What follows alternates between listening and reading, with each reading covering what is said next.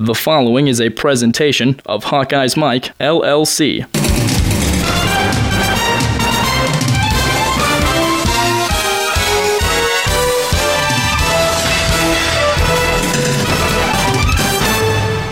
Fourth down, goal to go. This is it. Yeah. Iowa's unbeaten streak on the line. They've won 11 in a row. It doesn't get any bigger or better than this play. Koulianos and Strauss at the bottom of your screen. McNutt at the top. Morris, the fullback, is in the block. Moyaki on the wing. He goes in motion 2 seconds ago. Last play of the game. Stanzi, McNutt, touchdown! On the final play of the game, the Iowa Hawkeyes have remained unbeaten. They have defeated the Michigan State Spartans 15-13. Hello, Hawkeye fans. This is John Patchett, and welcome to the football show from HawkeyesMike.com. The Iowa-Michigan State game highlights are courtesy of the Big Ten Network, with Wayne Larrabee and Chris Martin doing an outstanding job calling another exciting game and a breathtaking finish. The Big Ten Network has come a long way. We very much appreciate it and thank them.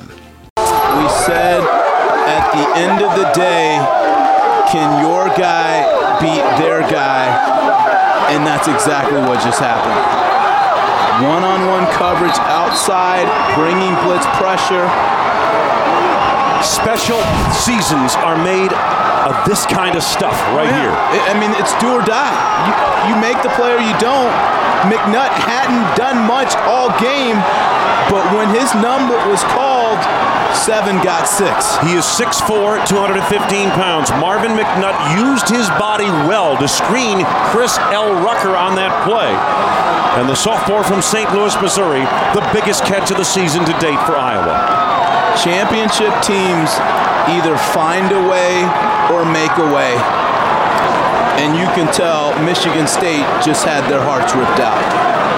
These football programs come to you following every game during the entire season. You'll have the chance to hear Marv Cook's thoughts and Pat Hardy's opinions. You'll hear from the opposing coaches in this coming Saturday's game. Kirk Ferentz and Bill Lynch will take a look at the Big Ten Conference, and we'll also preview the Iowa-Indiana game. And during the course of the season, we hope to hear from you, the Iowa fans. We invite you to share your comments each week by calling 866-74-HAWKS. Ninth play coming up, longest possession for Michigan State tonight. Third down and goal to go inside the one. Baker the tail. Hawken the fullback. Cousins gets motion from the tight end Lithicum. Baker again, he did not make it. And if you're Don Treadwell, offensive coordinator for Michigan State, what do you call? You call play action pass. That didn't work. You tried to run up the gut. That didn't work. What do you call? Man, that defense just hunkers down, and they do not let you get in the end zone. What a victory for Iowa here defensively to deny the Spartans. It was first and goal at the one.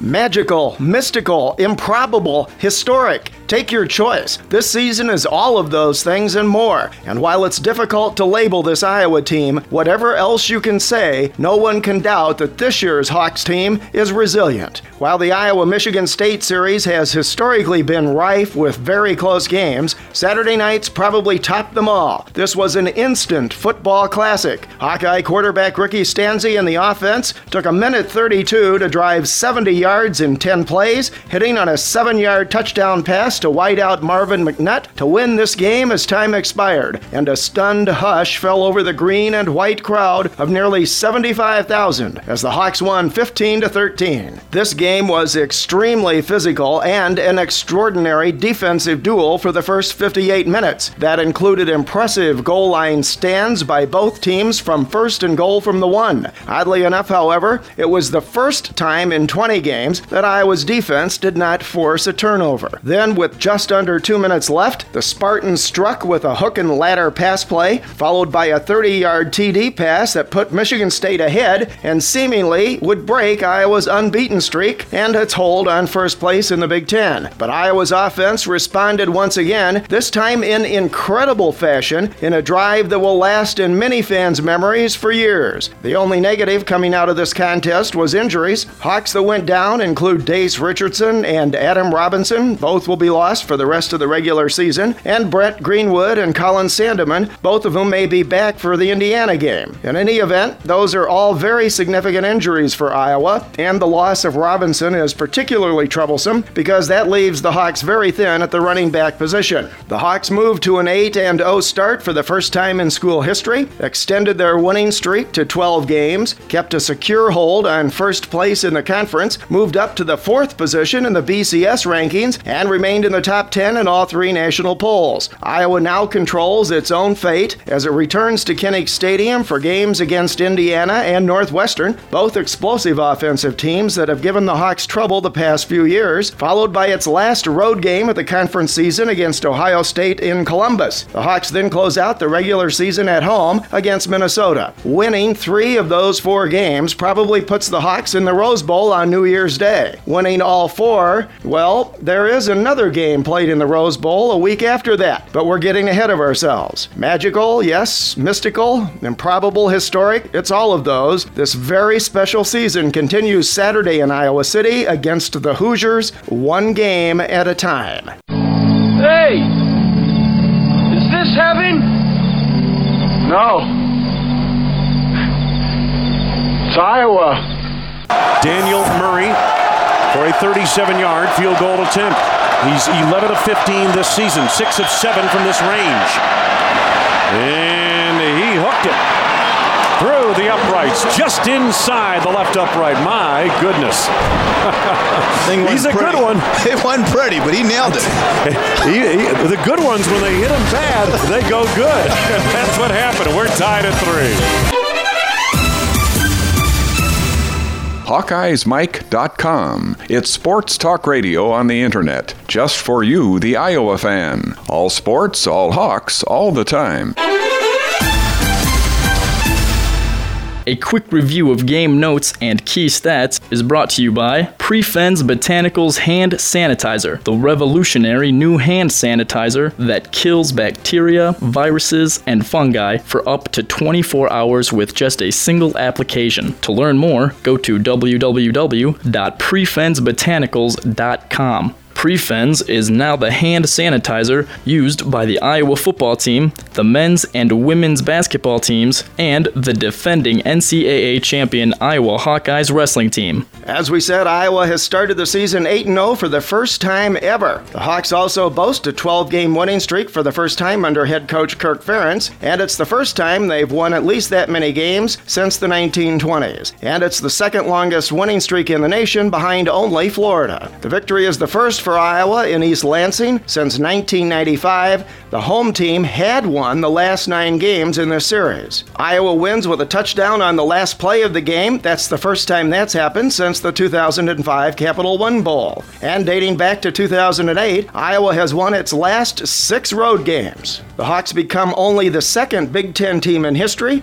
to ever win road games in the same season at Penn State, Wisconsin, and Michigan State. In this game, Michigan State won the toss and deferred. Well, what else is new? Iowa once again started on offense. That's the 110th time out of the last 125 contests. And the Hawks have started on offense in 10 straight games. Iowa did not score on its opening possession, and Michigan State did not score on its first series. Iowa has allowed just one opponent to score on its opening drive in its last 21 games. The Hawks were 4 of 4 in the red zone against the Spartans with 3 field goals and a touchdown. Iowa has scored on 51 of the last 56 red zone possessions dating back to 2008. Michigan State scored 6 points on 2 drives inside the Iowa red zone, both field goals. Iowa opponents are 16 of 17 in the red zone this season with 8 field goals and 8 touchdowns. Before going down with his injury, Iowa tailback Adam Robinson had career bests in rushing attempts of 27 and yards in 109. And it's the second game this season with over 100 rushing yards. Iowa has now outscored its opponents 113-51 in the second half in 8 games this season, and the 15 points scored at Michigan State marked the lowest total for the Hawks this season. There were no turnovers in this game. The Spartans did have 2 fumbles, but recovered both of those. Iowa had collected at least 1 turnover in 20 consecutive games, dating back to the final contest of the 2007 season. Iowa's opponents have scored the first points of the game in all 4 Iowa road contests this year. Iowa place kicker Daniel Murray had a 37-yard field goal in the second period and two 20-yard kicks in the fourth. He tied his career high of 3 field goals in a single game. And defensive end Adrian Clayborn had another solid game and picked up Co-Defensive Player of the Week award in the Big Ten Conference. Key stats, Iowa had 18 first downs, Michigan State had 17. Net yards rushing, the Hawks 138, the Spartans 85. Net yards passing, 225 for Michigan State, 138 for Iowa. Total offense, 276 for the Hawks, 310 for the Spartans. Possession time, Iowa had the ball 32-02, Michigan State 27-58. Third down conversions, 5 of 15 for the Hawks, 5 of 14 for Michigan State. Iowa had 4 sacks of the Michigan State quarterback for a loss of 27 yards. Michigan State got 2 sacks against the Hawks. And Iowa finally got its first fourth down conversion this year. That happened on its game-winning drive and the touchdown as time expired. Now field goal try coming up here for Daniel Murray. This will be a 20-yard field goal attempt off the left hash mark to tie the game with just under 12 minutes to go. Murray, 12 of 16 this season, 1 for 1 tonight. Another low kick, but a line drive through the uprights nonetheless off a tough angle. Daniel Murray has tied the game.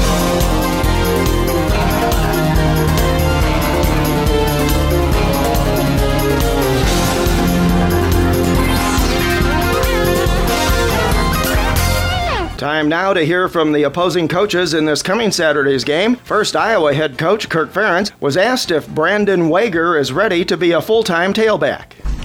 He's the next guy in, and he's done a real nice job. I say that jokingly. I'm really impressed with him, and based on the limited exposure we've had so far, my guess is he'll rise to the challenge. I think he's that kind of football player, and he's very tough-minded, so that's just how it goes. And that's one thing we've done well this year. We've weathered the bumps, if you will, and guys have stepped up and gotten the job done. That's probably as good a thing as we've done this year. I think it's really been impressive, and I think we'll do the same this week. Kirk was asked about the possibility of pulling the red shirt off of freshman running back Brad Rogers at this point in the season. We traveled Brad last week, not foreseeing that kind of complication, but we traveled him and told him that he may be going in the ball game, so be ready, and he was enthused about it.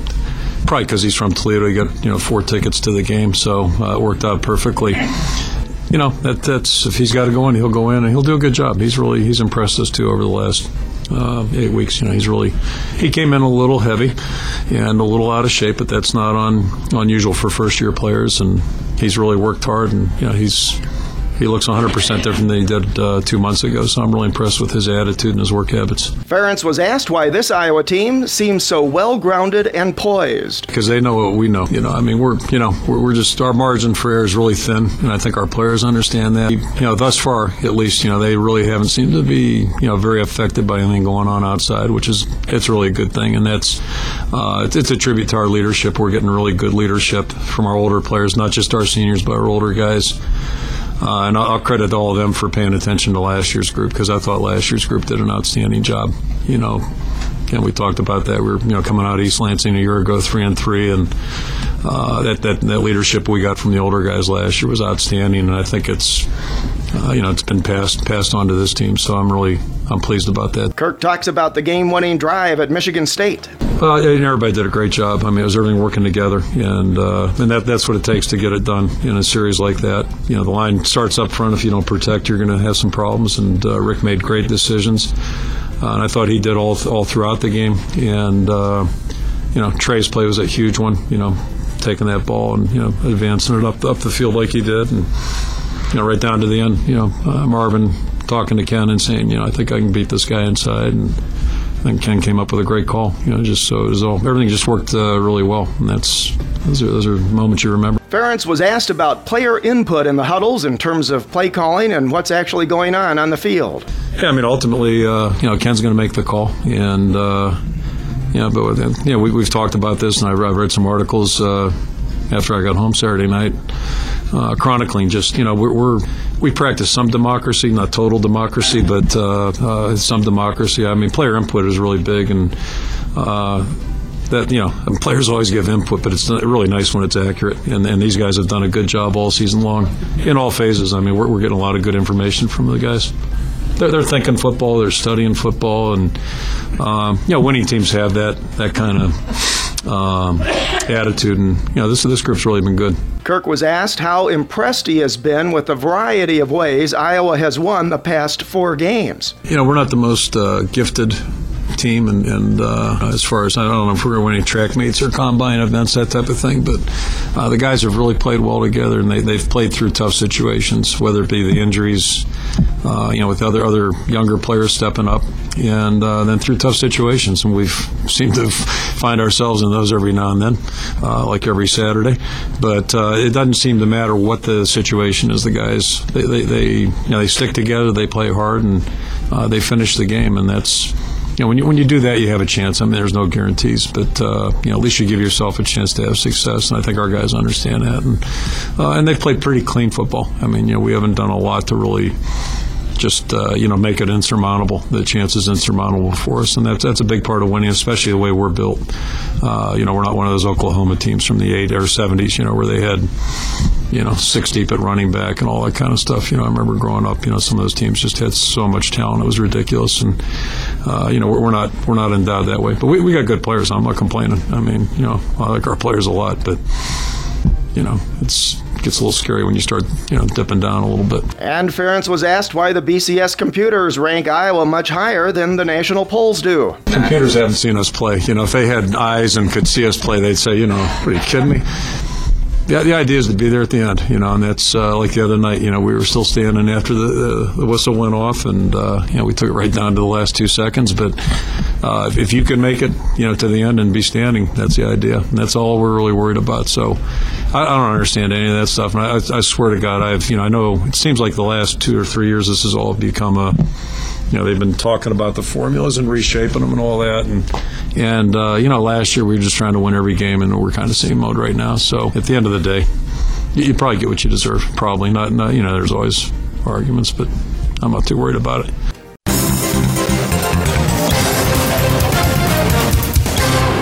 Indiana head coach Bill Lynch was asked how Iowa has been able to stay undefeated so far this year. Well, they're just they're an outstanding team in every sense. I mean, they're very sound on offense. I think anytime you have a great year, usually you have a quarterback that plays his best football. And to me, on tape, Stanzi's having a great year. I mean, he makes the plays they need, and they're always going to be physical up front, and they've got good skill on the outside. Defensively, I think that's a trademark of Iowa defense, as long as I can remember. And they're very difficult to run the ball on. In the back end, they tackle well, and they certainly get to the ball, as evidenced by the number of interceptions they have. And then the kicking game sound, and they found ways to win close games, and that's what really good teams do when they have those great years. Lynch was asked what makes Iowa so good at forcing turnovers and, conversely, not making many turnovers on offense. Well, I think it's certainly a focus and a point of emphasis for them. They hit you on defense now. I mean, they get 11 guys there, and they are great tacklers, and then they play that zone defense where they react to the ball, and when they get a chance, they take advantage of it. I mean, you watch a lot of teams who get their hands on balls in the passing game and they don't complete the interception, and where they get a chance, they finish the deal. And on offense, they again, the running backs hold on to it, but Stanzi's doing a great job protecting the ball. So that's where your turnover margin certainly is in their favor, but. Where they are in terms of, particularly in the Big Ten, they deserve where they are. And we're going out there. You have to beat them now. They're not going to beat themselves. Lynch talks about whether it is encouraging for Indiana that Iowa has been in a lot of close games. Well, that's a good question, and it's probably both. But I think that's, from a coaching standpoint, that's very, very impressive. Because we all know how hard it is to win football games, and when you're in close football games, they've made the plays that it takes to win it, and they've made them in crunch time. When they've done it on special teams, blocking field goals. They've done it. That drive at the end of the Michigan State game was amazing. They've made stops when they've had to. They're a complete football team, and I guess from my standpoint, it's more impressive. Not only the close wins, but the wins on the road that they've had. I mean, they've gone to some tough places and have had some great wins.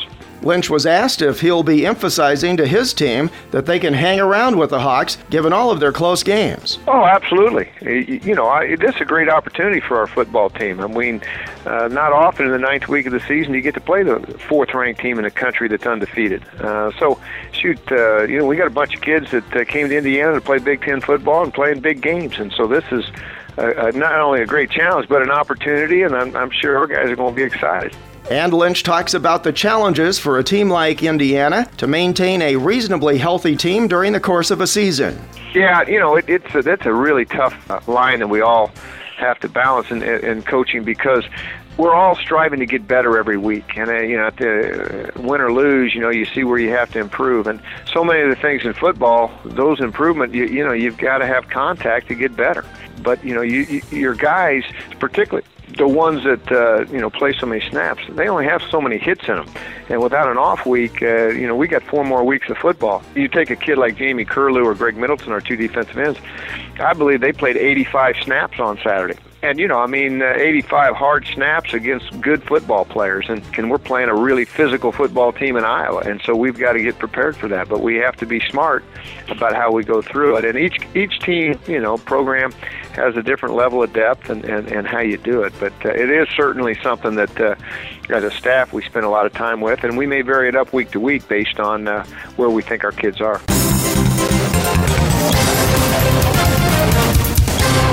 The Hawkeyes set up for a field goal try for the lead. 20-yard field goal would be the third of the night for Murray. Here it is. The placement, the line drive kick is through the upright, and the Iowa Hawkeyes have the lead 9-6. Isn't this just vintage Big Ten football? 9-6. 11 plays, 72 yards to the Hawkeyes score. But again, it's just a field goal and a 3-point lead.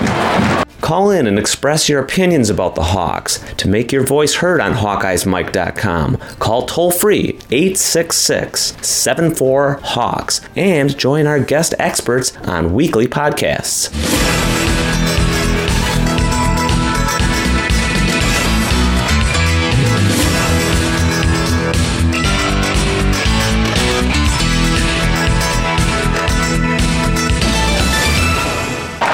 This is where Stanzi has to go out and win this game. No game managing situation. This is what all these weeks have prepared you for. Can you come out now and deliver when everything's on the line? We know he's been erratic this season. He's had bad moments, had great moments. What kind of a moment is he going to have right now? We welcome back Marv Cook for his weekly stint on HawkeyesMike.com. Sean Patchett visits with Marv. An improbable drive, an improbable finish, and an improbable season right now. Magical, yeah. I mean, we call it. I mean, I think it's just been magical. I mean, it's just been the way they've been able to find ways to win, and it's been a good thing. I mean, we've talked about that. You got to quit playing these close games, because I mean, eventually somebody's going to make one or two plays, and they're going to find a way to beat you. But you know, winning on the road's always a good thing in the Big Ten, and that's what they're doing. So, you experienced something like this with the catch in the Ohio State game. What is going through the players' minds in that last drive and that last play? You know, just all the hard work that you put in, all the preparation you do, and why you do it, and that's exactly why you do it. You want to prepare for those opportunities, and when they do present themselves, you want to try to execute, and that's what it's about. You have to string together 4 or 5 decent plays. You got to avoid the negative play and turnover, and you know, fortunately they caught a break on a couple deals, a couple penalties, and went their way, and then, like I said, they were just able to make the play there at the end.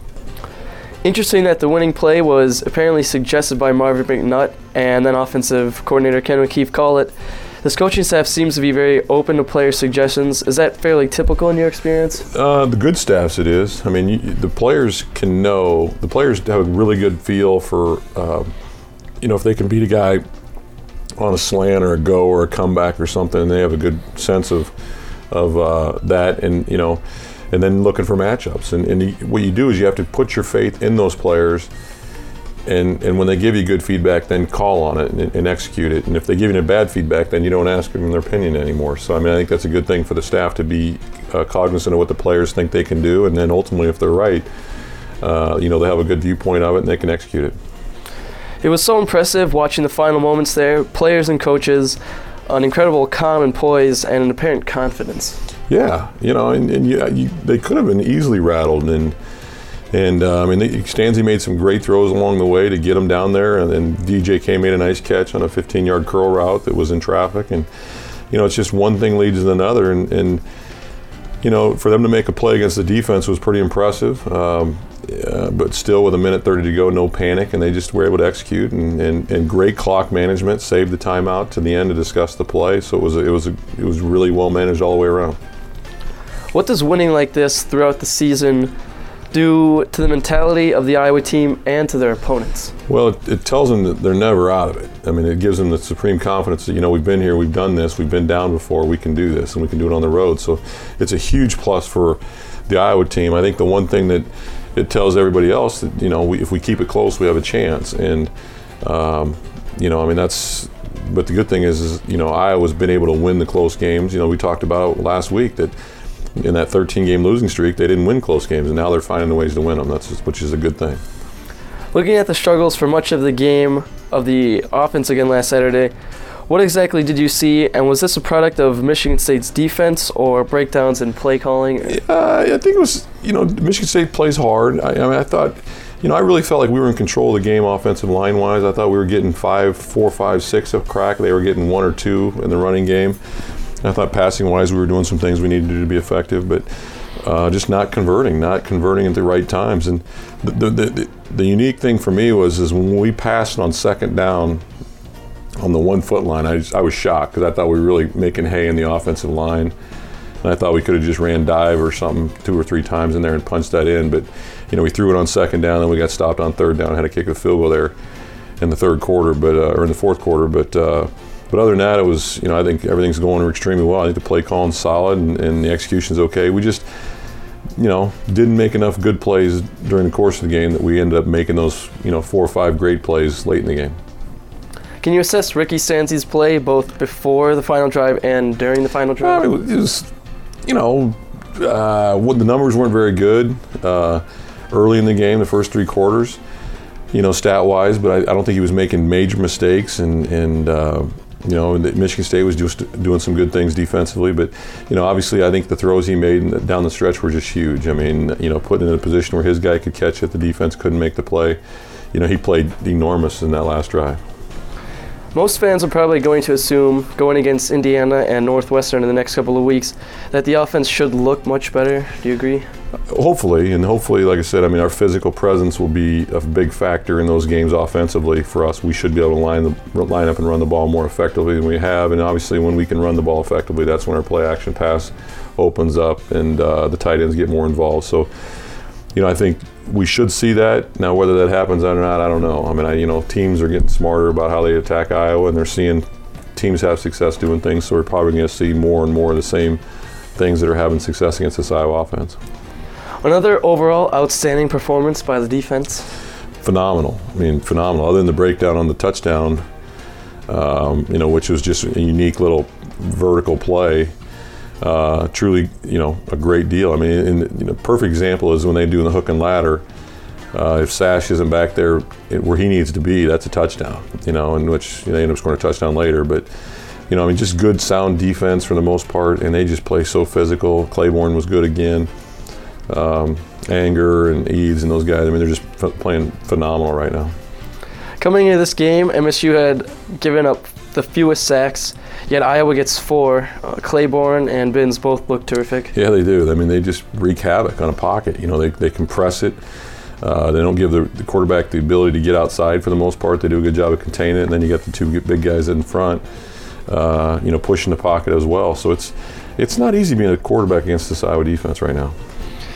If he can't get back by this weekend, how much do you think the Hawks will miss Brent Greenwood at safety? Yeah, I think a lot. I mean, he's got great leadership. You know, he's on the right. He's just another cog in that defense that he knows where to be and when to be there. And great open field tackler and in the run game. And so obviously, you know, he'd be missed, but you know, they got guys ready to step in and do the job. So I mean, that's why you practice so hard and so diligently that the next guy in and they'll be ready.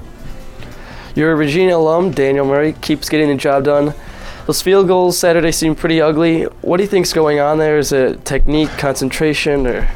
They did seem ugly, but I'm not sure if he was so close on some of them that they didn't look like they were getting. He drives the ball a little bit anyway, but yeah, I couldn't tell if they were mishit or if it just they were so short that by the time they hit the net, they were still low and going up. You know, I couldn't get a good sense of that, but you know they were struck well, but they didn't look like the normal, you know, ball off the foot looks. But he knocked them through.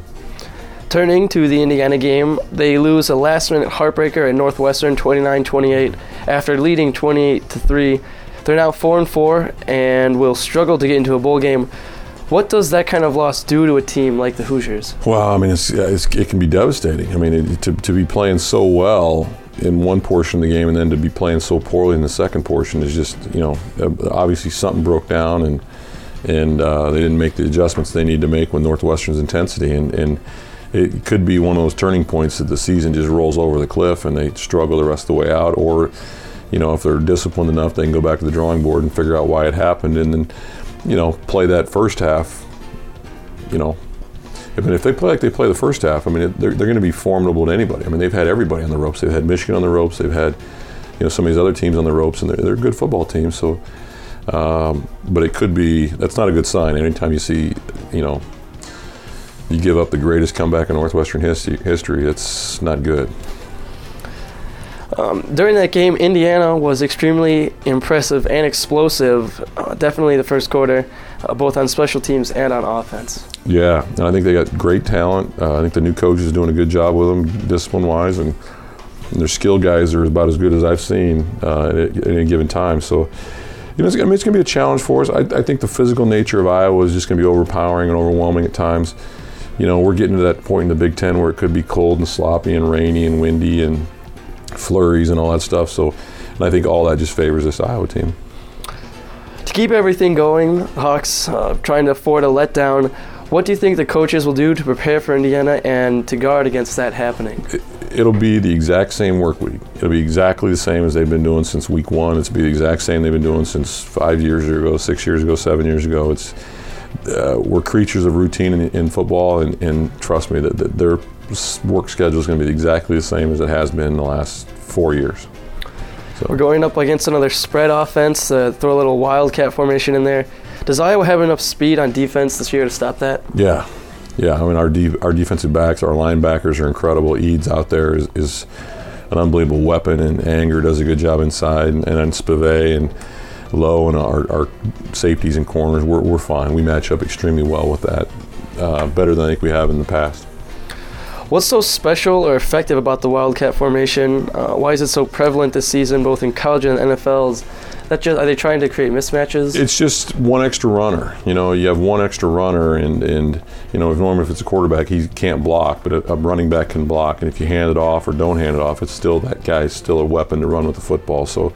I mean, it's similar to what Antoine Randall was for him. It's an extra weapon with the ball, where normally a quarterback, the only thing they can do is throw the ball. Well, what do you expect to see in this game? What are your keys to the game? And finally, a prediction. Physicality of the game. I expect, you know, if you see Iowa running the ball effectively early, getting chunks in 6 and 7, 8, 10, 12, 15 yards, it's going to be a long, long day for Indiana. I mean, we're just going to churn the clocks and the field position and you know, if we can get our running game going, it's going to be an ugly, ugly day for Indiana. Any other thoughts? Keep it going. I mean, it's been a magical ride, and you know, I mean, it's exciting to see where they're at and all these rankings and getting the national publicity. You know, you got to agree with some of the pundits and what they say about our schedule, but yet at the end of the day, you know, we are the team last year that went into a bowl game and pounded somebody. We weren't one of the ones that lost. So. You know, we can't be paying for the sins of the Big Ten, and you may say the Big Ten isn't that good this year. And I'm one of those guys that says that, but you know what? We're 8-0, and no one's beaten us, so that says something right there. The junior from Mentor, Ohio, Lake Catholic High School, Ricky Stanzi. Just 7 of 18 tonight. Can he find his tight end, Tony Moyaki? Or Darrell Johnson-Koulianos downfield? And it's caught by McNutt up across the 40-yard line of the 45. Tough catch. Good reception by Marvin McNutt. 16-yard gain.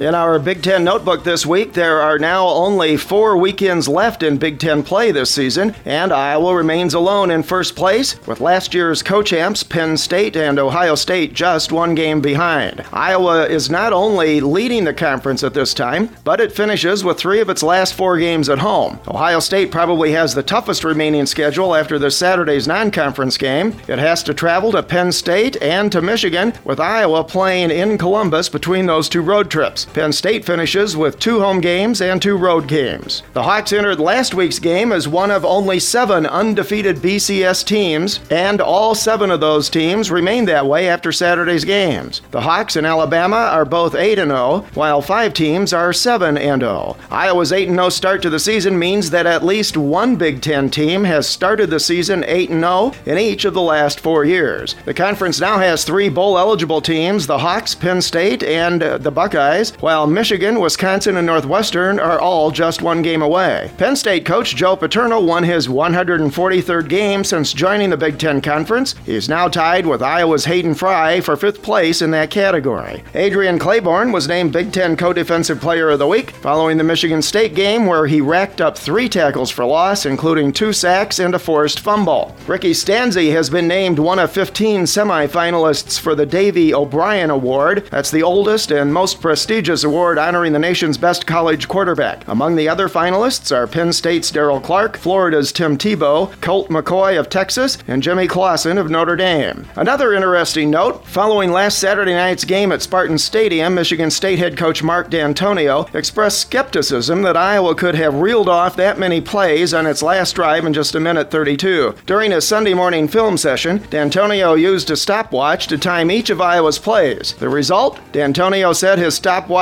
did show that the Hawks had 1.999 seconds left when it ran its game-winning touchdown play as the clock expired. So the game clock was accurate after all, as much as he hated to admit it. In addition to the Hawks home game Saturday, other key Big Ten contests this weekend include Penn State at Northwestern and Wisconsin hosting Purdue. And projecting way ahead, always dangerous, but there are multiple scenarios in play where the Rose Bowl could end up with the top 4 ranked teams playing in its 2 games during the bowl season. That would be a first for BCS bowls. Stanzi again, hesitated for a moment, able to spring forward, and down he goes, gain of 3 to the 48-yard line of the Hawkeyes. Trevor Anderson finally tracked him down. That was good protection for Stanzi, just couldn't find a receiver open. Hawkeyes Mike is always interested in and encourages listener feedback. Help make us better.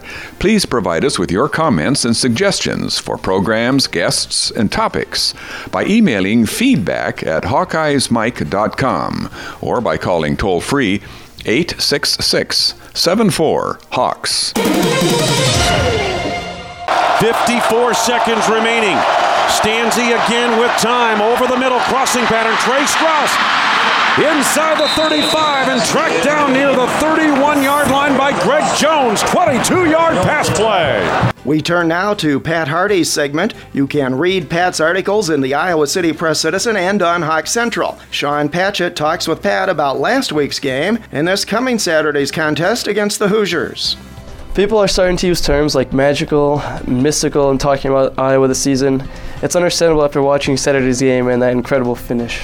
Yeah, the word I keep using is wow. When people ask me how do I describe what's happened, I really don't have an explanation. Kind of what I wrote for my game column, the theme of it was that right now this team just doesn't know how to lose. You always hear about teams that don't know how to win, and this team just refuses to lose and doesn't know how to lose. And I guess in a way it is magical because they win the game, a game that they can't throw the ball very well. They hadn't been throwing the ball very well, and they end up winning the game on a throw to a receiver who's barely played the last 2 weeks and who has a jammed, heavily bandaged thumb. It just shows you this is a magical season. Was that one of the most improbable finishes you've ever seen covering the Hawkeyes? Yeah, I'd say so, right there with the Capital One Bowl. I mean, anytime you don't, rarely do you see, I mean, twice now we've seen it this year with the blocked field goals against Northern Iowa, but the to win a game in the last play of the game with no time left on the clock, you just rarely see that. Now I've seen it 3 times now in my career covering the Hawks, and 2 of them have been this year.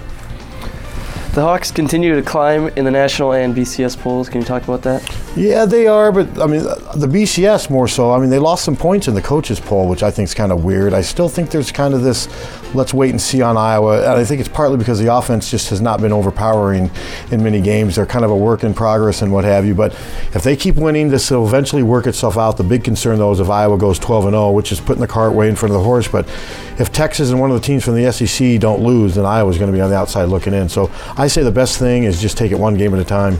Marv Cook expressed concern last week about the Hawks not demonstrating enough flash to really climb in the national polls. How important is that, and do you think it will ultimately be a problem as bowl selections draw near? That's kind of what I was just saying. Iowa doesn't win in a real flashy way, and that's not something that's going to really catch people's eyes, and it's going to leave them open for criticism. And I think in the event it eventually could maybe hurt them, if mostly on offense where their issues are. On defense, they're as flashy as they need to be. But, yeah, I think right now they're such a work in progress, and they're so methodical on offense that just from an image point of view, it does hurt them a little bit. Now, the offense still has a lot of room for improvement, but they seem to have a knack of doing whatever it takes whenever necessary. It seems pretty impressive. Can you talk about that? Very resilient, the offense, and they're kind of like their quarterback. They just refuse to lose. And Ricky can struggle for three-quarters of a game, then boom, when it's crunch time and when he needs to deliver, he does, and the team's the same way. The offense is the same way. They've got some issues, but I think injuries have been a big factor on offense too. They've had way more injuries on offense, and now I think they're going to have to deal with more, so it's kind of hurt their cohesion and what have you, but they just do enough to get done. Why is it, do you think, the offense doesn't play like this more regularly from start to finish? Because I just think this is who they are. I mean, it's just, I just think right now they're not good enough to play the way people want them to play from start to finish. They're just good enough to win, and right now the defense is ahead of the offense. I think we knew it would be going into the season, but they I think the offense has a lot of room for improvement, and this is about the time last year, actually a little later than last year, but they kind of really picked things up. But I think last year you had that constant at running back with Sean Green. They don't have that this year, and they've had a lot of injuries, but I just think the offense it's as good as it needs to be. It's never going to be real flashy under Kirk Ferentz. The 2002 team was the closest, but look at all the NFL players that team had. That team was a real exception to that rule, but I just think the offense, this is just kind of what life under Ferentz is like. Legend of Ricky Stanzi continues to blossom. He seems really level-headed back there. Yeah, and right now he's my second choice for Big Ten, first team All Big Ten behind Darryl Clark. I mean, Ricky he's just got this knack, and I think the players really gravitate towards him. I think the players really respect him, and he just the throw he made to Darryl there on that last game-winning drive, you couldn't make a better throw, and that was crunch time. He just seems to rise to the occasion. Can you talk about the offensive line play and how they just seem to not quite be gelling yet? Especially early in the games. They've had some injuries and what have you, but not a ton of, I guess with Balaga and Vanderbilt, that's two out of their five starters, but they just have had a little trouble getting started, but it seems like in the second half they start to wear teams down. So they're a work in progress and what have you, but they've still been pretty good. I mean, Adam Robinson's on course to rush for 1,000 yards, close to, and hopefully he's not hurt too bad, but I don't know. He could be out for a while, but I think the offensive line has been okay. Not spectacular, but okay. A little better than serviceable, and I think it's going to get better. How much of the difficulties on offense last Saturday can you attribute to Michigan State? I think a lot. I think Michigan State came to play. Michigan State's strength is its front seven on defense, and I think the secondary had a real good game because Michigan State entered that game not very good on pass defense, 9th in the Big Ten, and they brought it. I mean, that was the most physical game I've seen in years. They're very good at the linebacker position, and they were a good team. That's why the score was close. It looks like Iowa's rushing defense is back to where we thought it was going to be. Yeah, I think we got a little carried away maybe after the Penn State game, but it was a lot better in this game. Clayborn was very physical, and I think right now Iowa and Ohio State to me are by far the best defenses in the Big Ten. Iowa had a little letdown there at times against Arkansas State and what have you, but I think the defensive line is really starting to blossom, and Claiborne's really coming on. Talk about the play of the linebackers against the Spartans. Steady but not spectacular, and I think that's pretty much been as bad as they've been this year. Not meaning they were that bad in that game, but at worst the linebackers are steady. Sometimes they're spectacular, and Michigan State had 13 points. I mean, the linebackers had to be doing something right, and I think it's too bad Jeremiah Hunter couldn't have intercepted that pass. That would have really made a big play for him, but I've never had an issue with the linebackers. I think they're steady at worst. Pretty unusual to see both teams failing to score a touchdown after having first and goal at the one. That is, but that says something about both teams' defenses and also says something about both teams' offenses. I think both offenses are kind of a work in progress. Defenses are further along and what have you, and the defenses just rose to the occasion on those two situations. Focusing on the injuries, who do you think Iowa will miss the most and why? if players in addition to Dace Richardson will be out the next week or two. Well, I think they're going to miss all of them. I think they can maybe overcome Dace more because there's more options at guard, and they've been kind of rotating three guys anyway. I think they're going to miss Adam Robinson if he's out for any extended period of time, because that leaves you Brandon Wegher and basically Packy O'Meara, because Jeff Brenson's supposedly been hurt. And I think without Adam Robinson, all of a sudden the running back situation, you got maybe a lack of depth, and Wegger's banged up a little bit. But yeah, I think they've really gotten to be comfortable with Robinson back there, and he knows how to read the blocks, and I think he's going to be a big loss if he's out. Indiana looked pretty explosive against Northwestern on Saturday. They took a big lead and ended up losing anyway. Assess the Hoosiers team in general. Explosive on offense, especially on the perimeter with their receivers. Got major issues on defense, linebacker and secondary and what have you. I think Iowa should score 4 or 5 touchdowns. I wouldn't be surprised if Indiana scored a few. They've got 2 good receivers in Tandon Doss and DeMarlo Belcher. So the Iowa secondary and linebackers are going to be really have to tackle well in space. But I just don't see them being able to stop Iowa enough to win this game.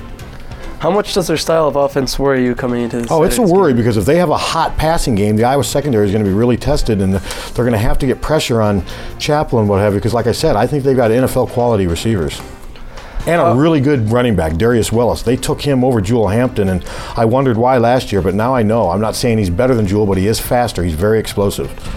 How can Iowa continue to be up and not suffer a letdown this Saturday? Well, that's the $24,000 question. You just got to keep thinking that Ferentz is great at motivating this team for each and every game, each and every opportunity. I don't think he'll put any less emphasis on this game as he did the previous 2 games or the next couple of games. It's 1 week at a time, and it's just a matter. They only play 12 games in the regular season. That's not a lot of games. So I think it's just a matter of this team has just got it rolling. They've got good chemistry, and that helps you get up each Saturday.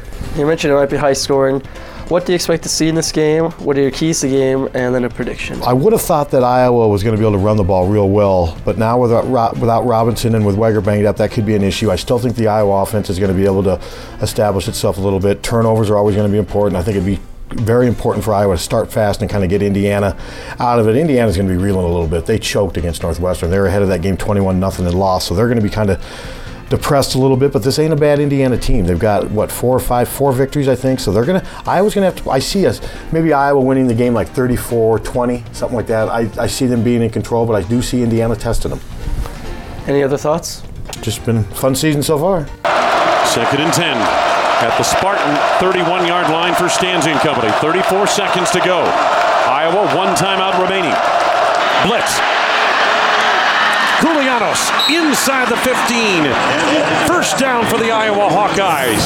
16-yard gain. Ross Weaver had the coverage and the tackle. HawkeyesMike.com. Just for you, the Iowa fan. All sports, all Hawks, all the time. www.HawkeyesMike.com. Call toll-free 866-74-HAWKS. That's 866-74-HAWKS.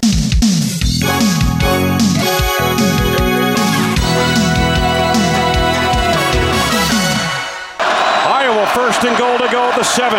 Stanzi on the roll, looks the other way to the end zone in traffic, deflected away, incomplete. Moriaki, the intended receiver.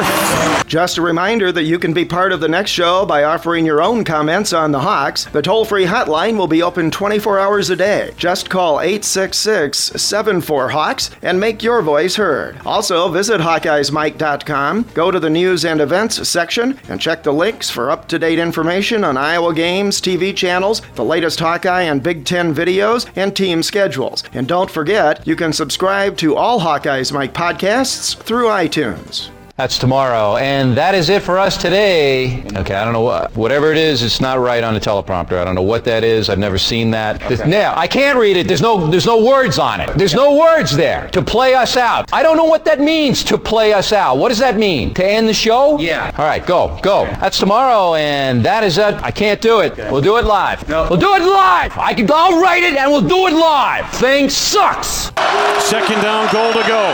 Stanzi again. Incomplete, threw it behind Trey Strauss. Davis Clark had the coverage.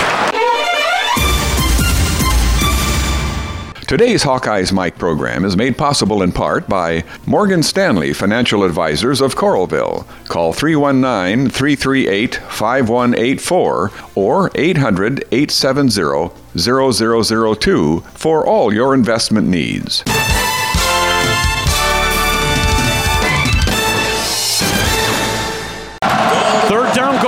7. Hawkeyes trying to keep their record pure. They are 7-0. They need a touchdown to go to 8-0 for the first time in school history. Michigan State bringing some heat.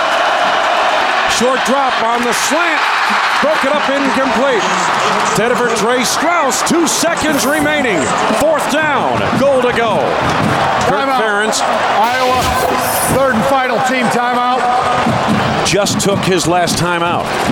Iowa begins a 2-game homestay on this Saturday, hosting the Indiana Hoosiers at Kinnick Stadium in an 11 a.m. game televised by ESPN. While the Hawks are 8-0 and 4-0 in conference play, the Hoosiers come into this game at 4-4 overall and 1-3 in the Big Ten. Indiana is coming off a gut-wrenching last-minute 29-28 loss at Northwestern after they surrendered a 21-zip lead. This is the 71st meeting between the two schools. Iowa leads the series 39-27 and 4. Iowa won last year in Bloomington and has won 4 of the last 6, but Indiana has won 2 of the last 3. The Hawks are 21-10 and 3 against the Hoosiers in games played in Iowa City. Kirk Ferentz is now 78 and 53 at Iowa, 90 and 74 overall as a head coach. Indiana is headed up by Bill Lynch, who is in his 3rd year there with a 14 and 19 record and a career record as a head coach of 95, 86 and 1. The Hawks have now won 4 games by 3 points or less this season, something that gives Lynch and the Hoosiers hope. Indiana has an explosive offense, a version of the spread that also features wildcat and pistol formations. It has a decent quarterback in Ben Chappell, who has shown good accuracy when he has time to throw, and good skill players. The Hoosiers have shown that they can score early and fast. Indiana also has a very good kick return team, and Iowa's coverage on that unit will have to be at its best on Saturday. The Hoosiers have a decent front four, anchored by 2 very good defensive ends, Jamie Curlew and Greg Middleton. Their defensive secondary, however, has been very suspect and has been especially vulnerable to the long pass. The Hawks are hurting coming out of the Michigan State game with Adam Robinson going down. They are extremely thin at running back. Brandon Wegher will probably get most of the carries there, and you may see the red shirt come off of true freshman Brad Rogers. If Colin Sandeman can't suit up this weekend, it's an open and critical question as to who will return punts. This might be the game when the Hawks finally break out on offense, perhaps picking up where they left off with that great game-winning drive in East Lansing. But we've been hoping for that offensive breakout game for quite a while now. Brett Greenwood should be back at safety, and the linebackers and D-line are intact. The Hawks will have to get a consistent rush on Chappell and contain the gimmick plays and various spread formations that Indiana will use. Iowa also has to remain grounded and not get wrapped up in the BCS and Big Ten title talk. There are a lot of very good possibilities for the Hawks right now, but they need to buckle down once again and take care of business. The old coach's cliche of one game at a time could never be more true of this Saturday's game for the Hawks.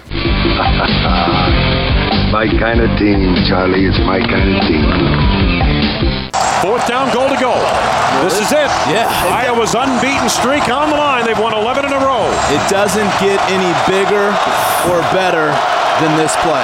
Koulianos and Strauss at the bottom of your screen, McNutt at the top. Morris, the fullback, is in the block. Moyaki on the wing. He goes in motion 2 seconds ago. Last play of the game. Stanzi, McNutt, touchdown! On the final play of the game, the Iowa Hawkeyes have remained unbeaten. They have defeated the Michigan State Spartans 15-13. Our thanks again to the Big Ten Network for the game highlights this week. Once again, a great job of capturing the excitement of Iowa football in this most special 2009 season. And thanks to our regular contributors, Marv Cook and Pat Hardy. And everybody in green is completely stunned. For Ferentz, his first victory in Spartan Stadium as a head coach, and for the first time in school history, the Iowa Hawkeyes are 8-0 with a 15-13 win over Michigan State. Wow, what a ball game. We talk adversity killers. Every time this team is up against the rope, they end up taking punches, but then in the end they find a way to knock you out. They've been playing football for about 120 years at Iowa. They've never been 8-0 until tonight. 15-13 over Michigan State. We hope you have enjoyed this Hawkeyes Mike podcast, that you'll come back for more, and that you'll participate by phoning and making your own voice heard. Call 866-74-HAWKS. It's all Hawkeyes all the time on HawkeyesMike.com. For Iowa fans, by Iowa fans. Nice work, everyone. Sharp broadcast. Really good. Everyone on the floor as well. Really a lot of hustle. I liked it.